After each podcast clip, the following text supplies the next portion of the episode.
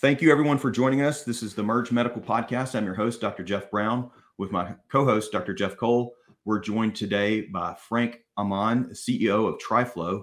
Triflo has developed a percutaneous, non-invasive tricuspid valve replacement. And this is important because tricuspid regurgitation affects millions of people worldwide annually, and it causes significant mortality and morbidity. And there just aren't really a lot of good options other than opening the patient up traditionally, which is a sternotomy. I am particularly interested in this device because I'm a cardiothoracic TEE trained anesthesiologist. And so I was particularly interested in this when I heard about it. Frank, as you know, I'm already an investor in this, and we're really excited to have Frank here with us. Frank, tell us about Triflo. Yeah, thanks very much, Jeff. It's a pleasure to be here.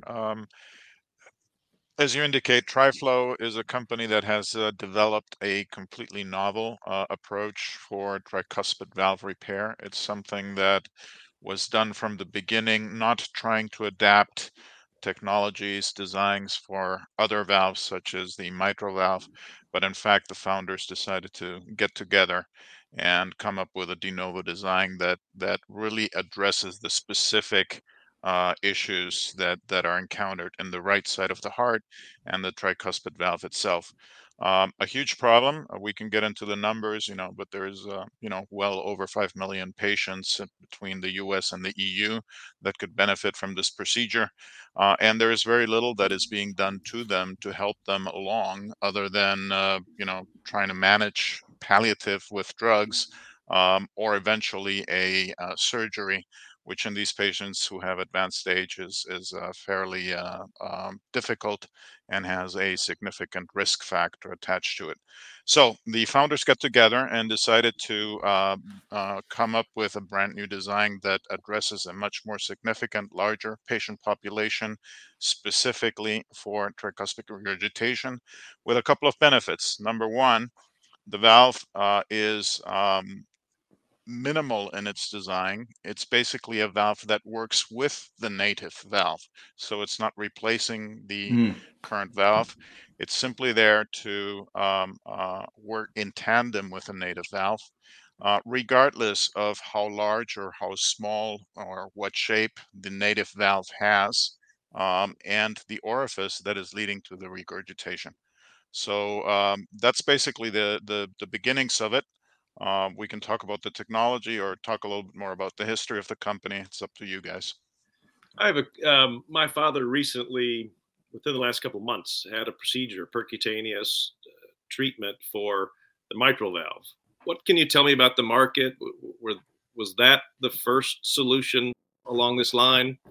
And if so, how many people are out there doing that?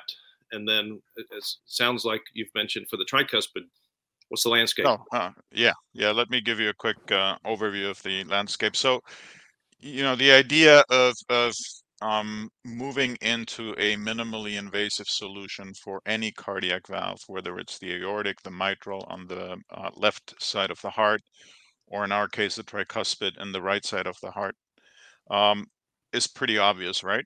We want to replace open chest surgery. Mm-hmm.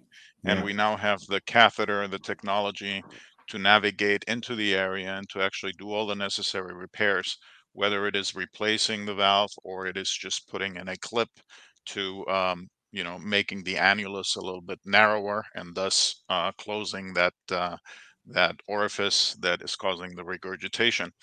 Originally, most of the work was on the left side of the heart, so with the aortic and the mitral valve, just like your father received. And there are several technologies out there driven by the large cardiovascular global companies that have been developing this in the past few years. Interestingly, for the tricuspid valve, people used to refer to it as sort of the forgotten valve. It is astounding in the sense that the incidence of tricuspid regurgitation, particularly as we age, is much larger in the tricuspid than it is in the mitral and in the aortic valve. So this is a significant problem, but it was forgotten for a couple of reasons, perhaps. Number one, there is no good solution. As we said before, you can use palliative control medication. You can use a surgical intervention, which is going to have significant risk. But also the diagnosis was a little bit slow. So when you are at the initial stages of tricuspid regurgitation, it's difficult for the doctor to actually know that that is what the problem is. They're seeing patients who have, you know, fatigue, edema, and those kinds of problems. So usually it gets detected when it gets to be a real problem. And at that stage, again, the risk or the solutions that are available are not obvious or they're less than satisfactory.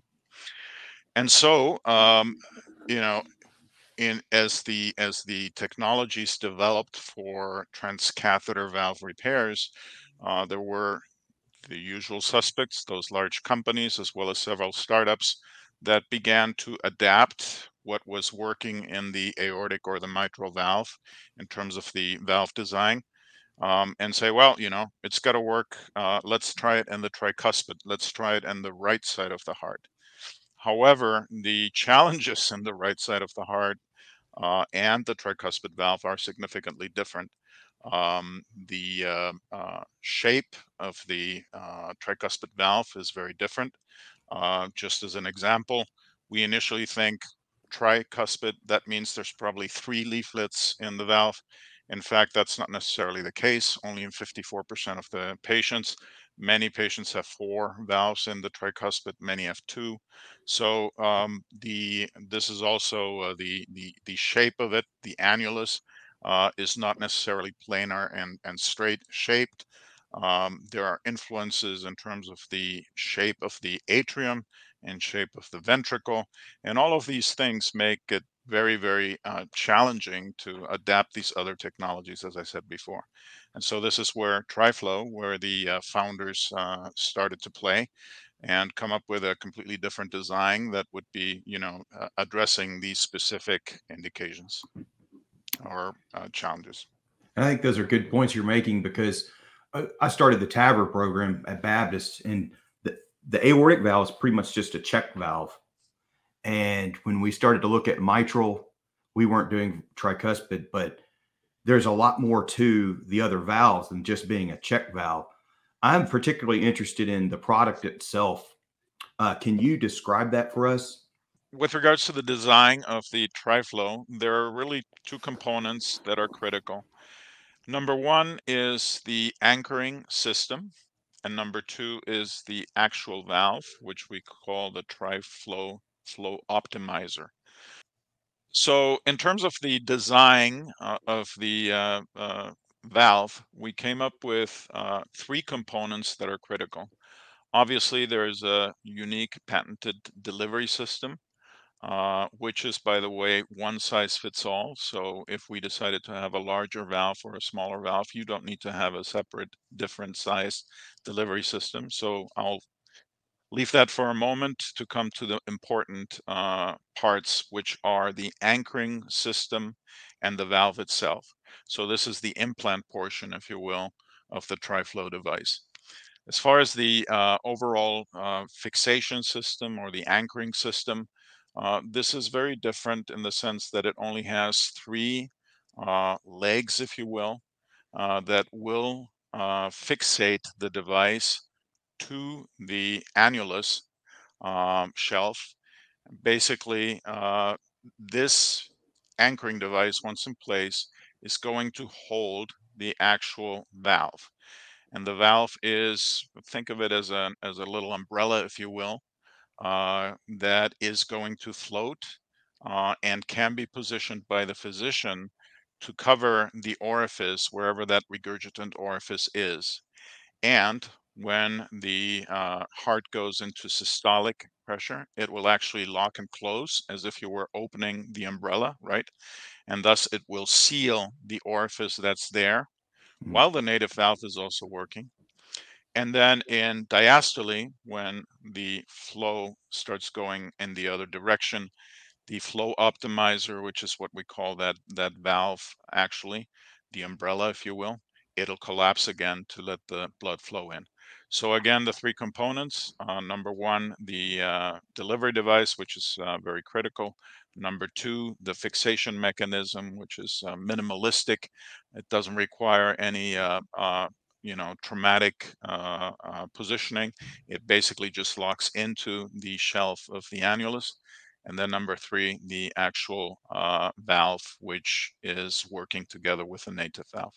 So what all of that leads to is that you can adapt the system to all kinds of shapes of the annulus, as well as the valves themselves. Mm-hmm. You can adapt it to the location where the orifice happens to be. And if you look at the design itself, it's minimal, right? The footprint of the device, particularly if you were to compare it to a replacement valve, is very minimal. And that means that you're also going to have less anticoagulation issues to deal with. Yeah, all of this leads to hopefully long-term superior clinical results. That's great, Frank. I've got several technical questions. I'd like to stay on this topic for just a little bit if I can. It's delivered through the internal jugular or the femoral vein?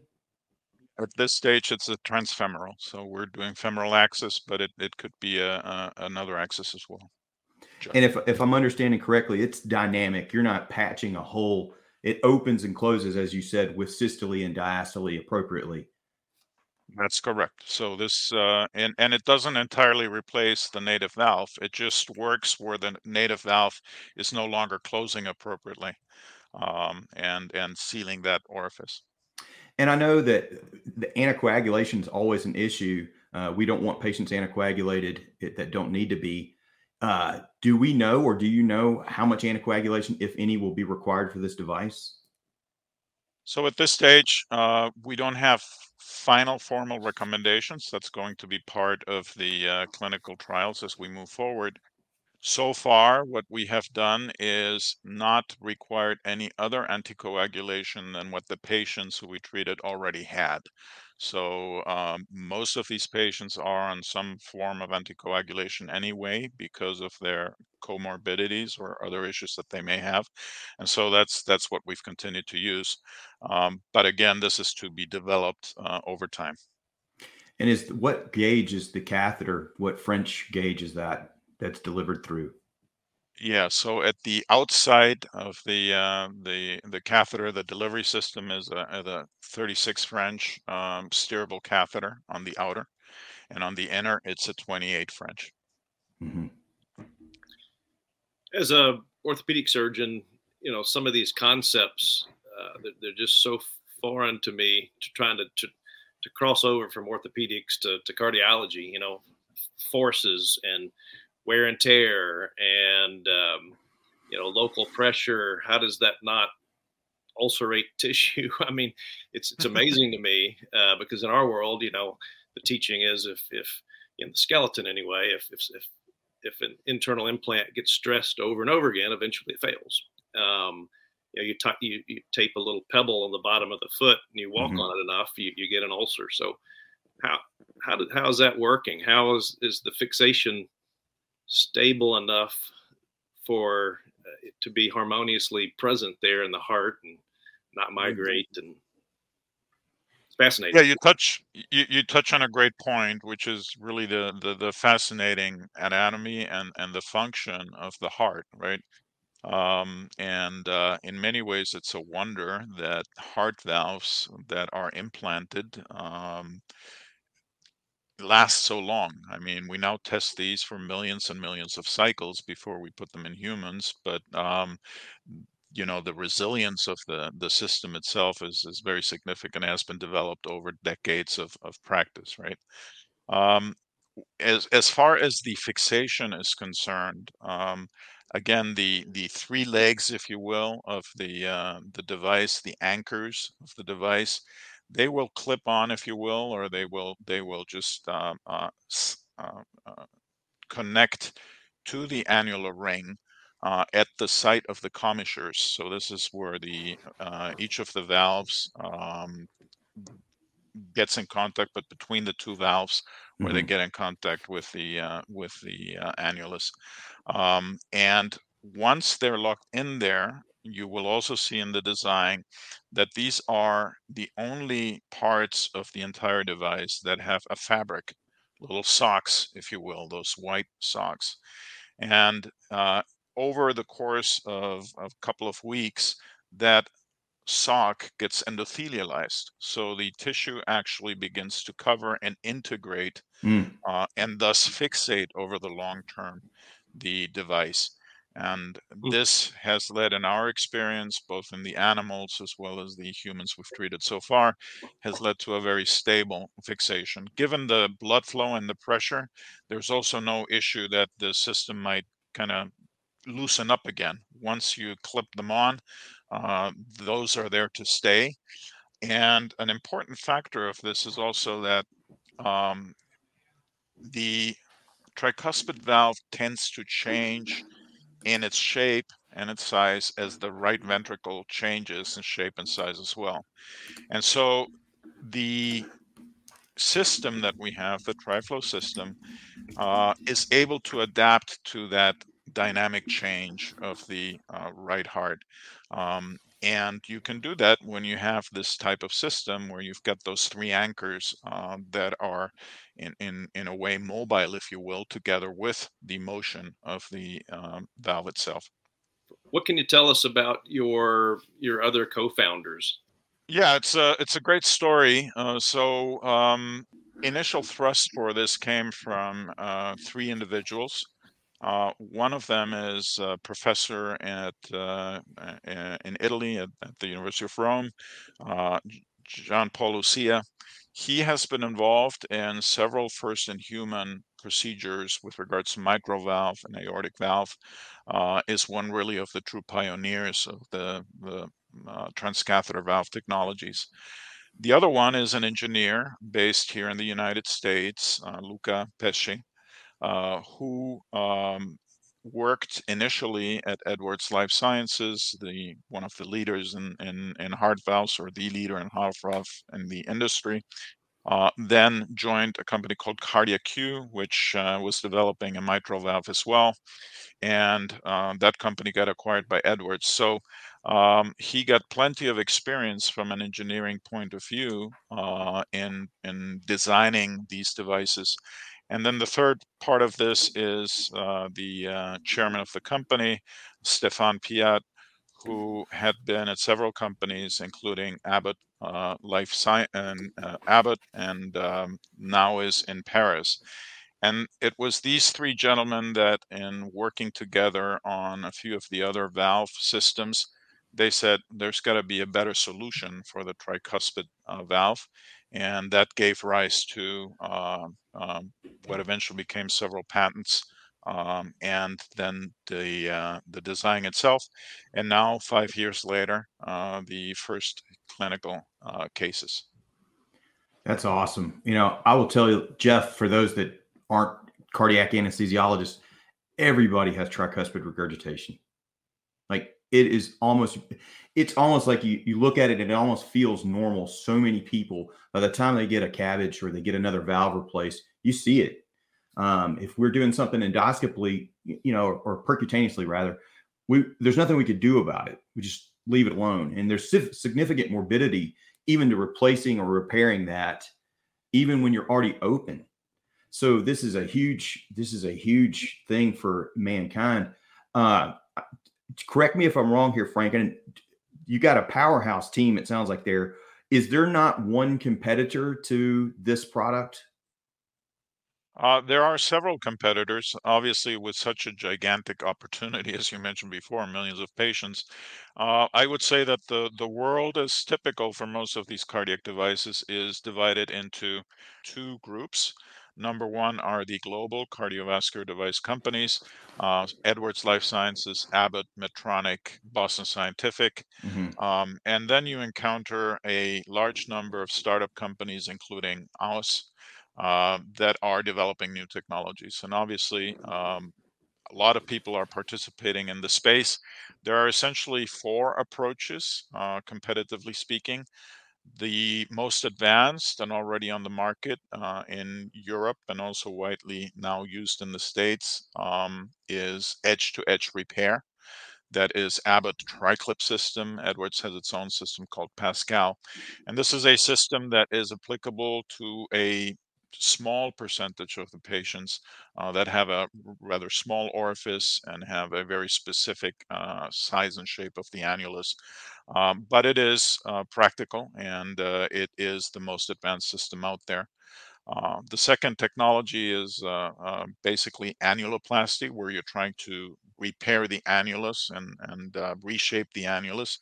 This is a technology that had 4 or 5 companies that have failed. So at this stage, it's questionable that that approach will work. And then we have replacement, where you are completely replacing the annulus, the valves, the entire system. There is one device, Edwards Evoke, that has recently shown good clinical results from reducing regurgitation, but there were also significant side effects and major adverse events, and again, potential for bleeding or for anticoagulation. But there are several companies out there. The last one are those that don't fit in the 3 groups that I told you before. So there are devices that are connecting to the vena cava as an example. Questionable if that's going to work. But we are in that sort of group of others with an approach that is, however, very distinct from competitors. When you said replacement, is that's an open replacement versus where you're adding to the current anatomy, not replacing it, but supplementing it? Yeah, so it is done through a catheter, still minimally invasive, but essentially what you're doing is you are replacing the annulus and the valves with a completely de novo system. So it's a fairly large system, comparatively speaking, and it includes the advantage that you've got a brand new valve, and so you're going to indeed be able to reduce regurgitation to none. However, because you're putting in this rigid, large system comparatively, you're going to affect the size of the ventricle. You're going to have complications with regards to bleeding. And what's interesting in the data, which we haven't seen all the details, but one issue that we're really interested in is the measurement of what we call TAPSE, tricuspid annular plane systolic excursion. And that's basically the measure of performance, if you will, of the ventricle and of the valve itself. And so we don't see that the replacement device is actually changing that measure, that TAPSE measure, which is all critical. Whereas with our device, what we have seen in our patients is that it significantly improves that. Again, that's a little bit about the replacement technology. That's interesting. So you've seen improved TAPSE in the human subjects that have been done, and I guess you did this in a porcine model? That's correct. So, it's really fascinating to see in our cases, in particular in the human cases, that this is much more, and it is about much more than regurgitation. There is also a question of what is the function of the right ventricle and the right atrium in these situations? Is that being improved, or are you just improving the regurgitation? We find that when you are improving the overall heart function, there is a significant improvement, and eventually this will be borne out by clinical data, but you'll find an improvement in how the patient feels, exercise capacity very significantly, quality of life, All of these things will come not just from reducing the regurgitation, but actually from improving the function of the ventricle itself. And that is one of the things that we can measure. TAPSE, we measure such things as volume of the right ventricle, blood volume inside, which we have reduced in our patients. And so this bodes well for the long-term outcomes in terms of what it means for the patient, which is feeling better and you know, feeling more vital, and ultimately also what matters to the reimbursement agencies and the payers, which is fewer hospitalizations and you know, a better economic outlook as well from an expenditure point of view for these types of diseases. Do they know, or do we know, what is the mechanism that is allowing it to improve the right heart function? Is it the flow optimizer? Yeah, so essentially what we believe is happening here is that by reducing the regurgitation, we are decreasing the tension that the right ventricle is under. And reducing the tension of the ventricle is a good thing. It allows for the muscle to operate more efficiently, if you will, and for contract and expand more efficiently with less energy and with a better, you know, obviously output of blood. And this tension reduction is something that has been also discussed on the left side of the heart. And potentially what we have here is a benefit, again, beyond just looking at regurgitation, that speaks to improving somebody with, let's say, heart failure and preserved ejection fraction, as well as tricuspid regurgitation. A little bit early for me to make those statements, but from what we've seen in the 4 patients we've treated so far, things are looking rather good. You know, that really makes me wonder if you couldn't take the same idea and put it in the mitral valve position. Absolutely, you could, and the patents are available for that. We covered that application as well. There is no reason why this should not work in the mitral valve, and so obviously we are extremely focused right now on the tricuspid indication, but in the future, this could be applicable to other valves as well. Do you feel like you're well protected? Absolutely. So the company at this stage has 5 issued patents that cover US, Europe, China, and there are several other patents in the works. I should also say that the patents cover not only the tricuspid valve design, as we have described it before, but also is applicable to adapting to the mitral valve when the day comes that we have to do that. So everything is very well protected at this stage. Frank, can you review stages of development, you know, where you've been, where you are now, and what are the milestones in front of you? So basically the whole development started just about 5 years ago from scratch, and the first 4 years were spent doing all of the design and significant amount of testing that can go before you're able to treat any humans. So there were plenty of acute and chronic studies with swine, as I've said before, evaluation over millions of cycles that you need to show that the valve is opening and closing correctly, that it doesn't loosen up, that there are no leaflets that potentially could fly off, et cetera, et cetera. This very, very significant amount of testing really goes back to decades of experience and are well set by the FDA in terms of what's required. After these 4 years, we were able to move to a first-in-human clinical trial, which has taken place in Europe. And the 4 patients that we have treated were all procedural successful. And in particular, we're following now 3 patients who have had also up to 8 months, one of them, 5 months, the other one. And we just did one right before Christmas. So it's going to be hitting the first month of treatment. With that, very unusual success rate for a first-in-human trial, because remember, the patients that are in these trials are patients who have very significant risk, are not eligible for any other existing procedure. And so this is sort of the last recourse for them. So the result to really have, you know, 4 out of 4 successful is remarkable. And with that, we are now gearing up to the next level, which is a couple of studies. One is going to be taking place in Europe, and one is going to be taking place in the United States.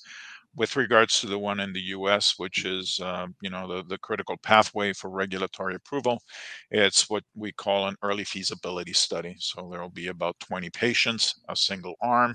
You look again at confirming the procedural safety and success and clinical efficacy. And that then down the road allows you to move into a pivotal trial and eventually getting the product approved to go to the market. And so that's where we are right now, preparing that early feasibility study, and then one additional study in Europe that is going to give us a little bit more flexibility in terms of expanding patient populations and looking at eligibility. And it's got a little bit more flexibility in it.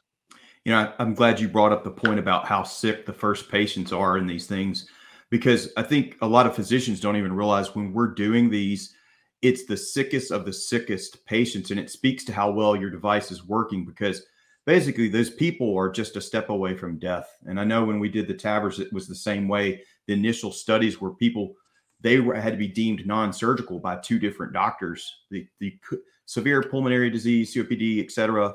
So it does speak to what you're doing and how important it is. And it's really impressive how well those first few patients are doing. Once you get past that compassionate care phase, what's the rollout look like, or do you know yet? What's the sales sort of plan?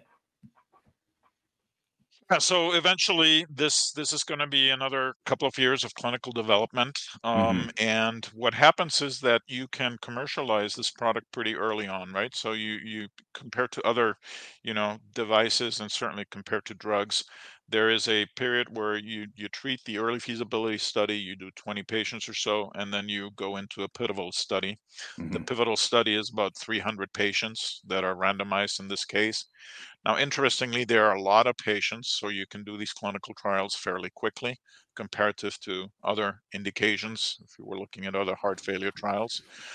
And then you are going to be able to start commercializing the product as long as you follow basically a registry based surveillance of the patients. So they all will continue to be involved in a clinical study, but it's going to be a registry type of study. And quite honestly, we don't anticipate that we will reach the level of finishing up a pivotal study and doing the commercialization, because typically what happens in this industry is that the large, you know, 4 participants that I mentioned before, typically that they will eventually acquire the technology and do what they do best, which is marketing and commercializing. Yeah. That's right. And that's not our forte. Right. I could clearly see that happening. As far as potential and sales channels, it sounds like US and Europe. It sounds like tricuspid, possibly moving to mitral valve. I mean, that sounds like huge potential. What kind of numbers have been looked at there? Or is it even postulating? Yeah. So, we can obviously speak that to the fact that this is a multi-billion-dollar opportunity from a revenue point of view.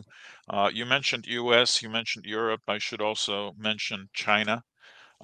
There is also significant interest now in India, and we've even talked to a few folks in South America.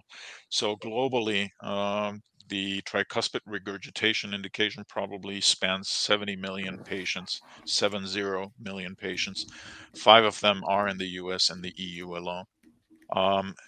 The revenue potential for this, you know, remains to be decided how this is going to be priced, but it easily goes into the $12 to $15 billion annually in terms of potential. And then the question is, how fast can you penetrate out of that, right? It's not like you're going to be treating 100% of the patients on the first year. So for us in the cardiovascular device business, the question is always, how soon or how fast can you penetrate the marketplace. And for that, I have to pitch in, again, another feature that perhaps we didn't talk about a lot, which is the ease of implantation for the practitioner. So the interventional cardiologist or the cardiac surgeon that's doing this, this is a pretty straightforward procedure for them to follow. And we haven't encountered any issues there as far as, you know, them needing to learn any new techniques. This is all using the technologies that they're all using for imaging and otherwise. And so we believe that the uptake of the technology should also be pretty fast.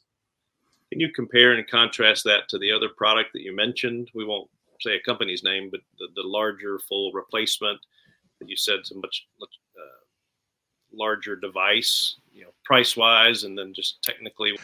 Essentially, what they see is that their patient selection needs to be very careful. They need to make sure that the patients they're going to treat are going to have a profile that coagulation-wise, hemodynamics-wise, is amenable. And so that probably means that the percentage of patients they're going to be treating is significantly smaller than ours. In terms of the practical procedure, the implant is straightforward. But again, you've got a significant potential disturbance of the right ventricle. We haven't addressed the peculiarities of the right ventricle, but you have chordae there that actually that sustain the valve. You have leads for pacemakers that many of these patients have, and these devices actually have a disturbance on all of those things. And so again, from a procedural point of view, that makes it much more complex.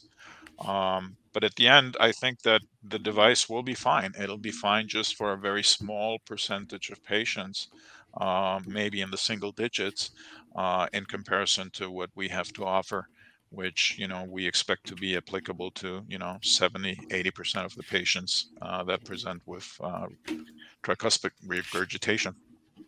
And I think the device sounds like it's simpler, therefore easier to manufacture.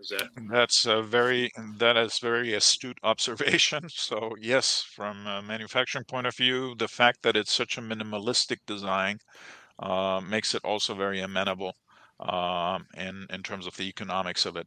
So profit margin wise, we would expect that to be a significant advantage. I did the TAVR program at Baptist East here in Memphis for about 8 years, and once we got it down and we were really doing like normal patients, it was so significantly better than open procedures. It's just mind boggling. We were actually doing them under sedation by the time I left there. So, I mean, we're almost at a point where we're doing valve replacement same day. Like, these people could just about go home, as opposed to, so for anybody that's listening, I mean, you're talking about a sternotomy. This is for a non-medical person. This is opening your chest up. I mean, you're going to be in the hospital for a week at best, as opposed to any kind of percutaneous technology, which you're bringing to the table with this. So anybody that's listening, I mean, this is huge. And this sounds like a significant improvement on existing technology. And I'm excited to hear about the hemodynamic remodeling that's taking place, because you just think of these things as an on and off switch, and they're not, right? Absolutely. Everything is in tandem, right? So the function of the right side of the heart and the left side of the heart, the amount of blood that is ejected out of the heart, all of this is not a function of one valve or of three valves or four valves. It's actually also how the muscle works. Mm-hmm. And so we need to really understand the global functioning and look at the improvement of the global function of the heart. And this is where I think TAPSE and these other measures are very critical. And, you know, if you look at TAPSE in particular, 14 millimeters or so usually is correlated with very poor prognosis. But as soon as you are north of 17 millimeters, if you go to 18, 20, 22, that's an indication of good long-term success. Mm-hmm. And that's what we're seeing with these patients, right? Mm-hmm. That's fantastic. I think the comparison just cost between that open procedure and length of hospitalization and associated morbidity and mortality, I would think it's staggering to think how that's going to compare once you have a mature percutaneous program out running. There are, significant costs for these patients as the present status is for them. It's not just the operation, which most of the cases, an operation cannot take place because there is too much risk involved. And so what you have here is frequent rehospitalization episodes, and that is expensive, particularly if somebody has an additional problem like heart failure. And hypertension as an example. And so the ability to really affect the function, not just of the tricuspid valve, but of the entire heart, now means that you potentially look at reduced hospitalization rates. And so, you may be saving tens of thousands of dollars for each hospitalization that you're sparing. So it's not only a recurring revenue stream if it's commercialized successfully, but it's a growing revenue stream. And you're even talking about adding mitral valve, which would, in my mind, that would double your math. Absolutely. So the potential here is as large as it gets for any of these medical device technologies. And that's the attractiveness of heart disease, right? It continues to be a driver of significant expenditures and growth, and no matter what you look at, cardiac failure, cardiac diseases, regurgitation are going to be drivers of growth and expenditures for decades to come. And I think that's a natural segue into the finances of this.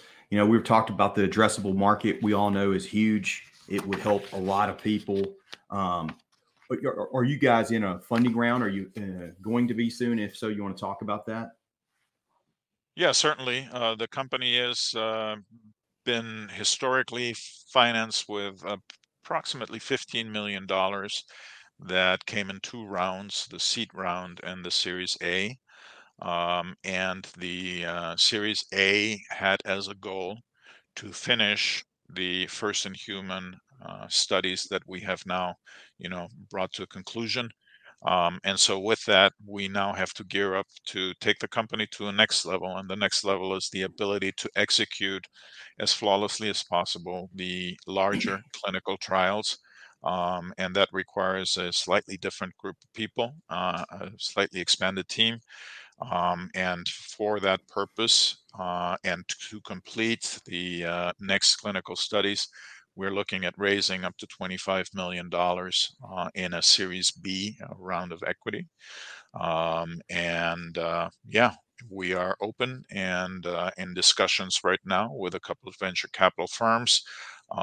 But we may also make available the opportunity through some convertible notes for our current investors and other new investors who want to come aboard to expedite the financing and participate in the financing.